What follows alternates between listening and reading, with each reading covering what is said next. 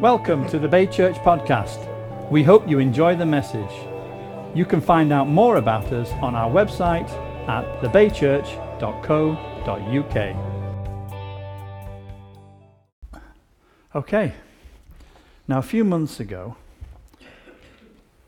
I watched a film on Channel 4 called Risen. Who, hands up who's seen it? It's a biblical drama, and it's starring Joseph Fiennes, as you can see there from the picture. And he plays the role of Clavius, a Roman tribune who witnesses the crucifixion of Jesus and is then ordered by Pontius Pilate to investigate the rumors of a risen Jewish Messiah. Now, Clavius's pursuit of the disciples results in him having a face to face encounter with the resurrected Jesus. So, one moment he's watching him die on a cross, and then he's going to go and sort out this rumor. And then, in following the disciples, he's confronted face to face with the resurrected Jesus. And just to add even more to that, this Jesus then physically disappears in his presence, goes like that. So Clavius is quite overwhelmed and changed by this experience, so much so that he decides to follow the disciples. And there's one scene in particular that I remember well. Clavius and the disciples are reunited with the risen Jesus on the shores of Galilee. This is just after he's told them to throw out their nets and bring in, and they, they catch all the fish. And it was night, and the disciples were asleep. But Clavius, because he's kind of come to terms with everything that he's experienced, he's restless. And he notices Jesus sat alone on a hillside. So he approaches him and sits nearby, and Jesus, being Jesus, engages him in conversation. And sensing his inner turmoil, Jesus looks Clavius straight in the face, directing his eyes, and says to him, What is it that you most fear? And then there's this pause, and then Clavius replies, Being wrong. And when I watched this film, my spirit leapt at that point. You know, in fact, if I'm really honest with you, I knew what he was going to say before he said it because my spirit was actually must have read the, the you know the script. script. Yeah, it was it was ahead of it because he said it. He said it in my spirit, and then he said it on the film, and that's why it had such an impact on me. Not because it's a great film. I mean, it's quite low budget, but there was that bit there where it impacted me, and the reason is that that same fear characterizes Christianity for many believers being wrong. They're concerned about being wrong. Because despite being birthed into the kingdom supernaturally, many of us, and I would say possibly most of us, we ultimately settle for a knowledge based faith, a Christian lifestyle that's rooted in doctrine and scripture. And that's why being wrong is so problematic. Because if your foundation is wrong, if you're basing your life decisions, your language, your conversation, your opinions, your Facebook posts, your rants on Twitter, if all that is based on incorrect knowledge, if it's coming from the wrong place, then you are in error and you're straying from the straight and narrow. Now, this isn't a surprise to most Christians or most churches anyway, because various Christian streams, denominations, and church groups have tried to minimize this problem by offering processed theology. Pre packed, checked, leadership approved ready to consume. Just telling you what to believe, telling you what to think sometimes, how to act, pop it in the microwave. Available in a variety of flavors. I've put one flavor on that one. I wasn't particularly picking on that flavor because there are other ones. Other ones available. And also, you have to watch out for the little red Bible logo which ensures quality.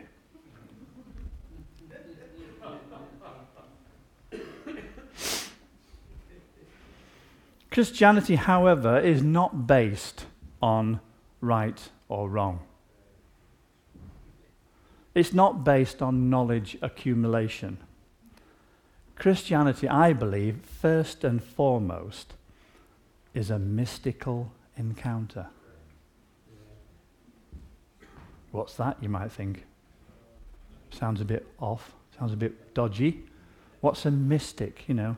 Well, this quote by David Benner might help a little bit to fill in the gaps.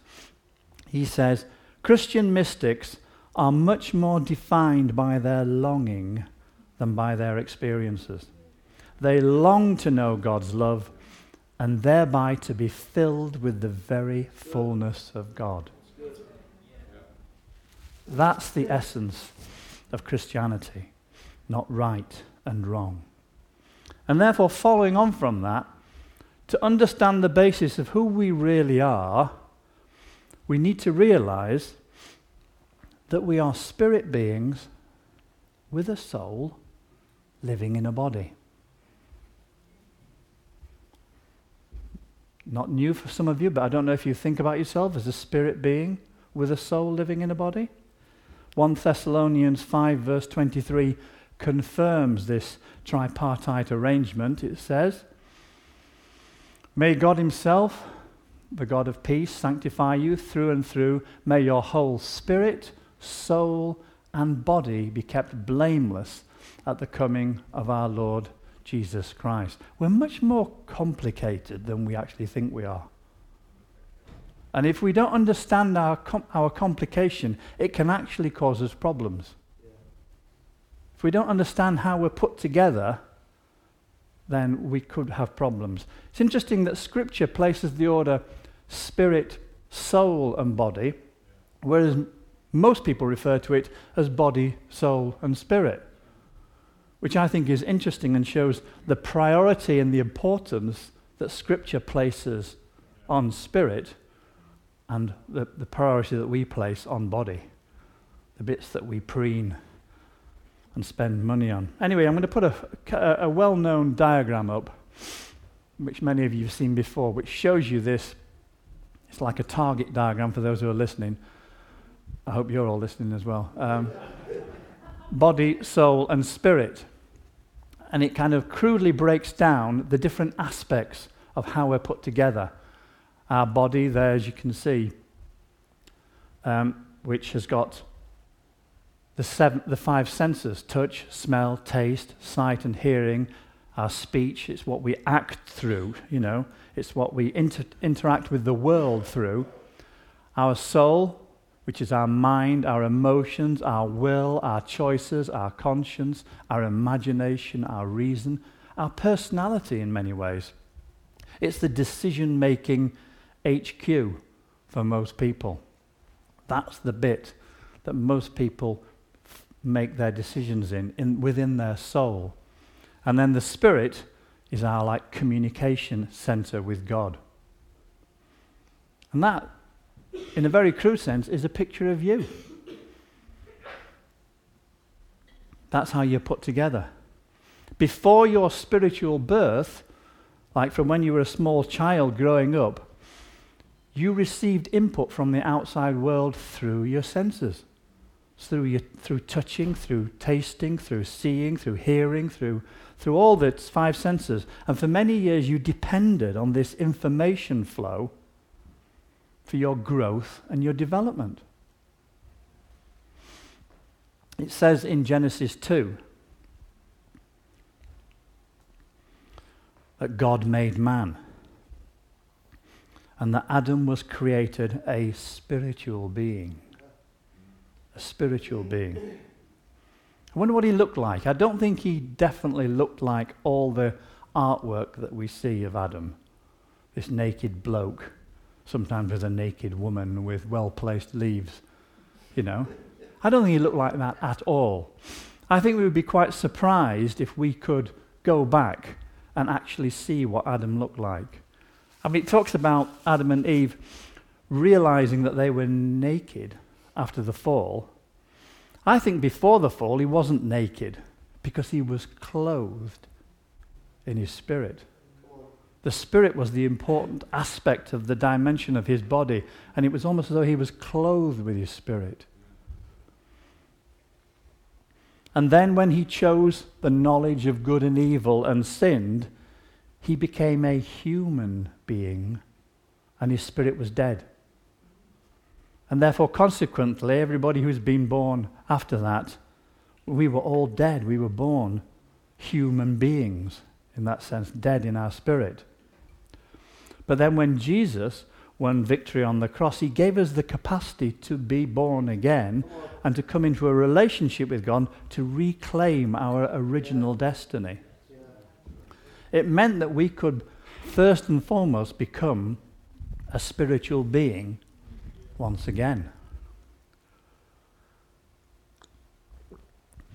That we could have God Himself dwelling within us. A bit like getting a download or an upgrade on your on new operating system. That's what it was like. Before salvation, our spirit was totally unconnected to God when we made our own decisions through our soul. Our mind, our emotions, our will dominated our body and whatever we were doing. We were self centered, offering only conditional love. But God's order is clear. His order is that the Holy Spirit leads our spirit, our spirit leads our soul, our soul leads our body. That's the divine order. That's, that's how God wants us to tick. we were created to be spirit, soul, and body, with the spirit taking the lead, not the soul taking the lead. But because our spirit was dead to God, our soul has become accustomed to having its own way. And for many of us, in our spiritual walk, our soul is still having its own way. And that's the problem that we encounter. When we're born again, our spirit became alive. And a spiritually alive person uses their soul as a vehicle for the spirit. They take what's happening internally, the revelation of God, and they use the soul to reveal it outwardly. The soul is meant as a link between body and spirit. It's designed to introduce the wisdom and values of the spiritual realm into the natural realm. That's what it's meant to do. And when the soul comes under the influence of the spirit, life and peace are the result. No internal strife at all. And then suddenly, we don't have to know everything. We don't need a systematic theology. We just become wise about where we stand at any given moment. We don't know how everything will work out, but we learn to be happy with the process of getting there. There is a contentment with us. But a soul in charge of its own spirituality often becomes religious and Pharisaical.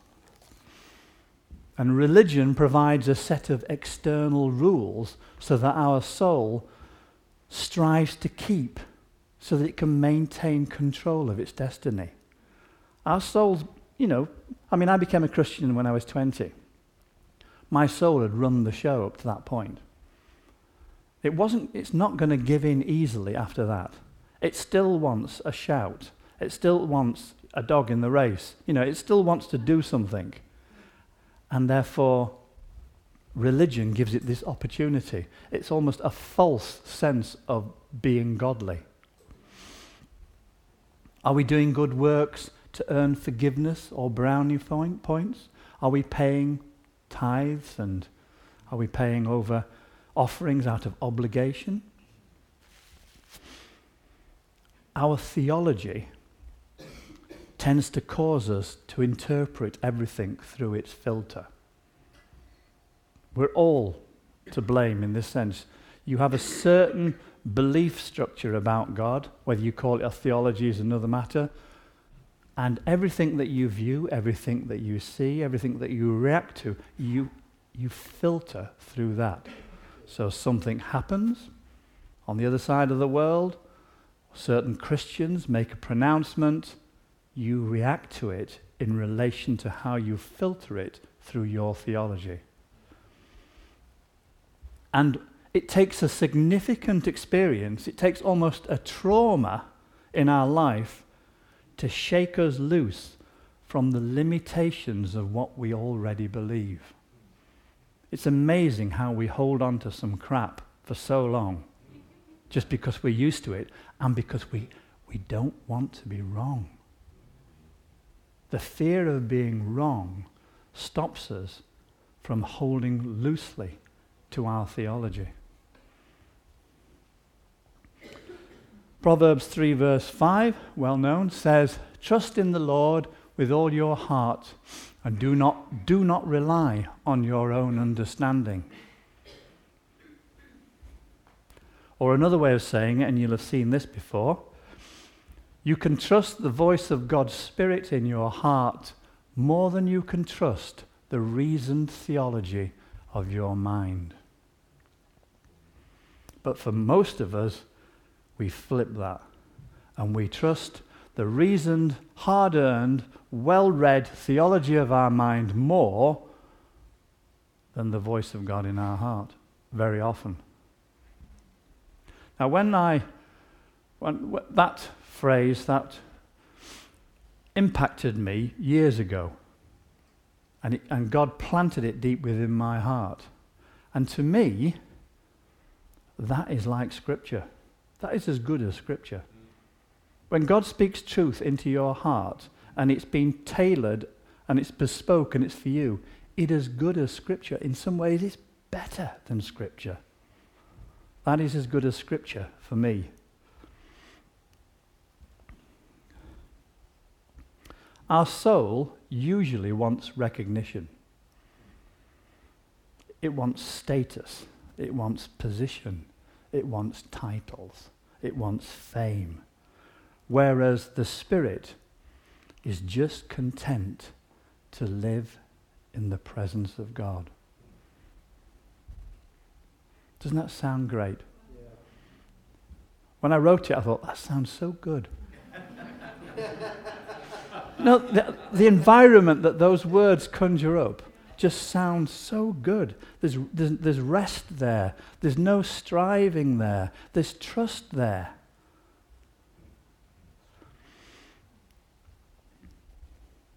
When we encounter God, and we encounter God in many ways, but when God breaks through into our life in new ways, we shouldn't rely on our existing understanding, but only on continual living relationship. That's what we should do.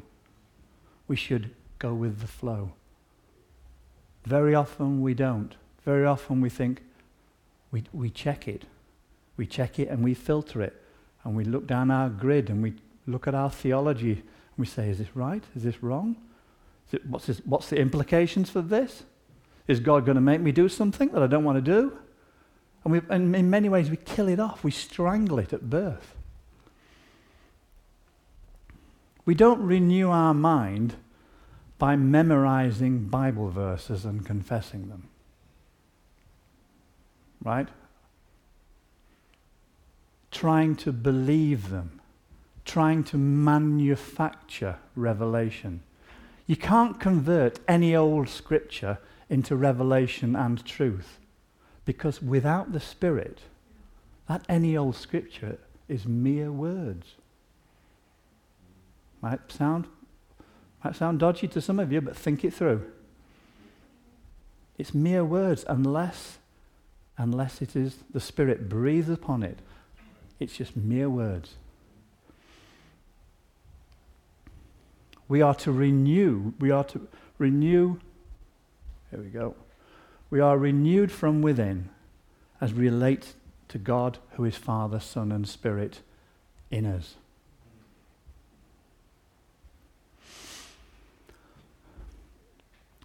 Bible study, bane of my life. For most people, Bible study is an intellectual pursuit. It's an intellectual exercise. And very often, all it is, is we, we drag out our favorite authors, we drag out our favorite commentary to make sure that what we're reading and what we're understanding fits the bill because we don't want to be wrong. So, very often, Bible study can reinforce old thinking. So, at the start of a new year, a new decade, can I suggest that you investigate and try something new. Okay? Lectio Divina, that's the Yorkshire pronunciation, is an ancient way of Bible reading, right? Scribble it down. I recommend that you look into that because it, it, it, it, it, embraces meditation, Bible, biblical meditation. I know some people get, you know, a bit funny with words like meditation, but biblical meditation. Give it a go.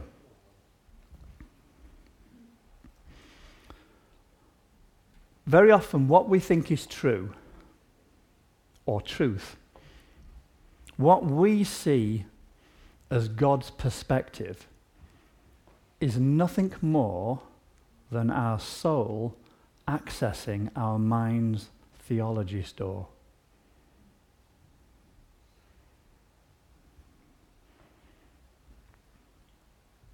You only have to go on Facebook or on the internet to understand that this happens all over the place. That's why Christians fall out. That's why they say nasty things about one another, because they're all coming from their perspective. And what they're doing is they are taking what they think is divine truth from their theology store, which they've honed over the years. They would be very surprised in some circumstances if they actually accessed their spirit to determine what the outcome of a particular thing would be rather than their theology store. Sometimes God turns everything on his head completely. And the answer is something which just does not fit in with our grid. I mean, how dare he?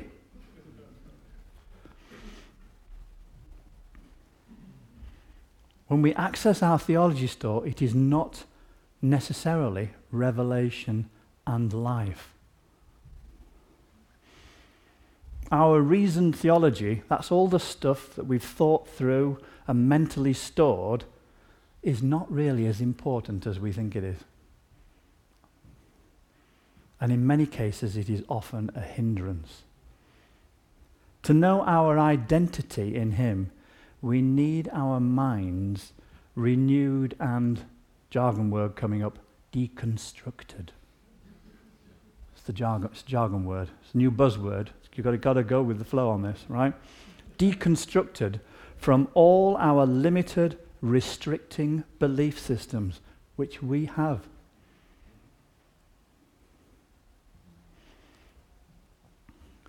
God does not live within our theology. If you, if you hear nothing else this morning, hear that. God does not live within your theology.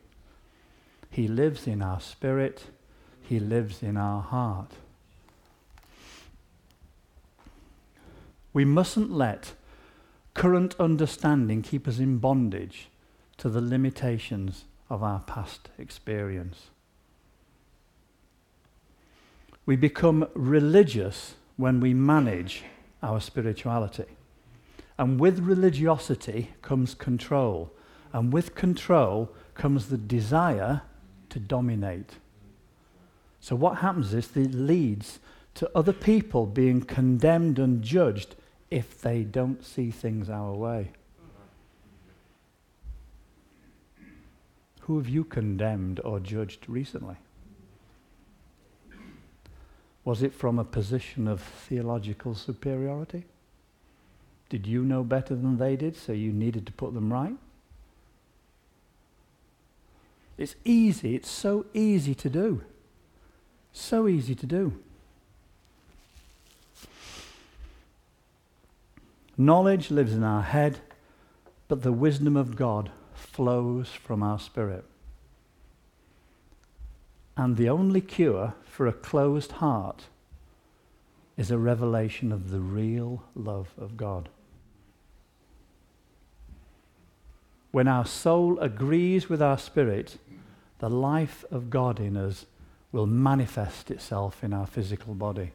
We'll experience healing, we'll experience deliverance, we'll experience anointing, power, joy, and so on.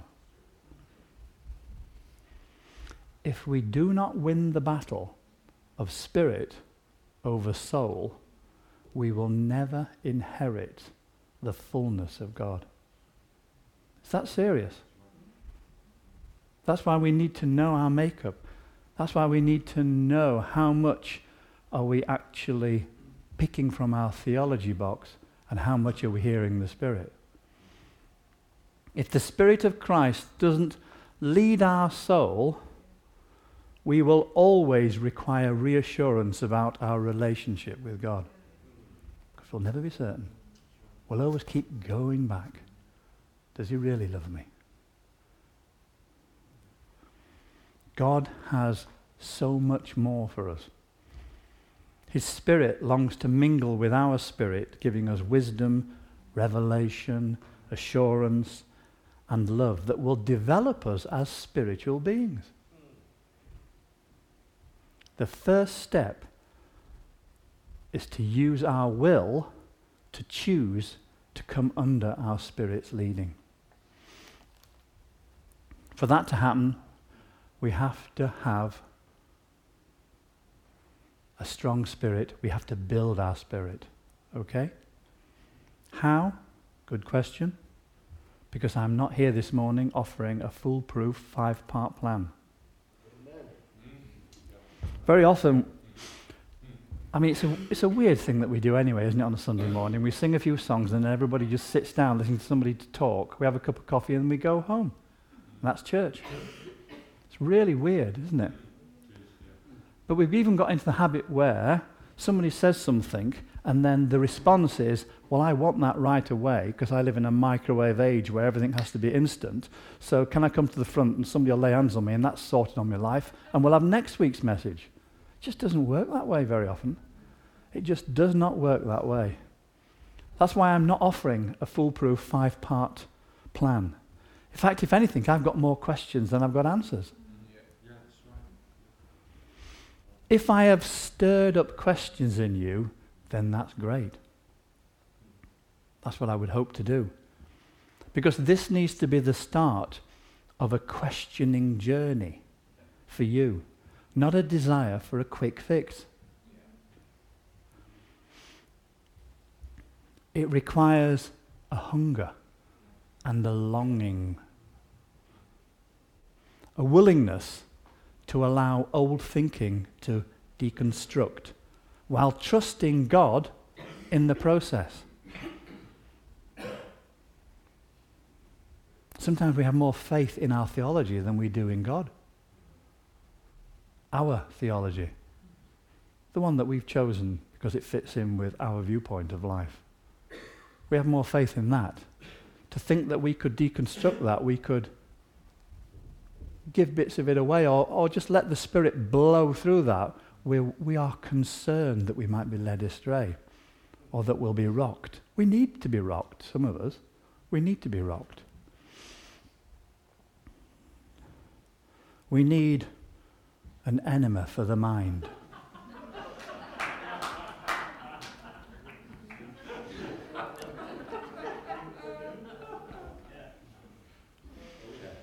What you currently believe has got you to where you are. But Father God has so much more. So much more for you. As I say, I have no quick fix answers, but a lifestyle which includes the following is helpful for building your spirit.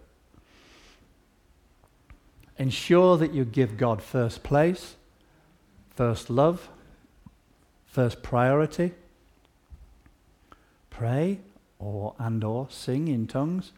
Tongues is so underrated. When I was when I was a young Christian, everybody was clamoring for tongues. It was like a charismatic medal that you got, you know. People were desperate to be baptized in the Spirit and speak in tongues. They were speaking in tongues all over the place. You couldn't shut them up. Now, it's like falling on the floor. People don't fall on the floor anymore. Have you noticed? People don't fall on the floor. At one time, five years ago here, people, this place was like mayhem. Bodies all over the place. People falling over. Tongues, as it says in Scripture, edifies you, it builds you up, especially in, for personal use in your prayer time. It builds you up. Wait on God and be still. I know. We're all busy people, or some people are more busy than others. But if, you, if you're too busy to wait on God and be still, you are too busy. Simple as that. Meditate on scripture passages. The Bible talks about meditating on, on scripture. I would go out on a limb as far as to say that the Bible doesn't say study the Bible. The English version of the word study, if you go back to what it says, it isn't study. We can't even trust our own English Bibles now. If you meditate on scripture passages, it gives the Holy Spirit an opportunity to take you places where you didn't know you were going to go. If you study the Bible and you get out your pet concordance, really you're just supporting your home view. It's much more exciting to meditate on scripture passages. And that, that thing I said you should try out is, is, is partly based on that. Soak in the presence of God. Just spend time soaking in God's presence.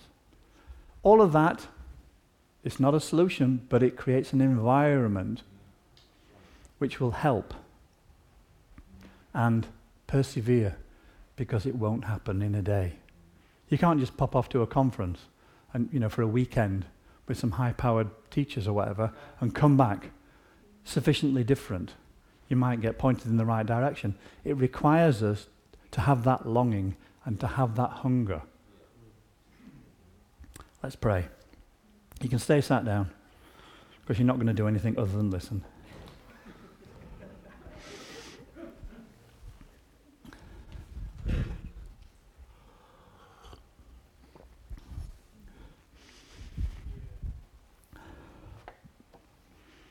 Father God, as we embark on a new year, a new decade, I pray that your Holy Spirit will stir us up and challenge our complacency. May we put aside old thinking and any theological superiority as we hunger and long for a fresh revelation of your love and a greater experience of your presence and fullness. Come and get us, Lord. Amen.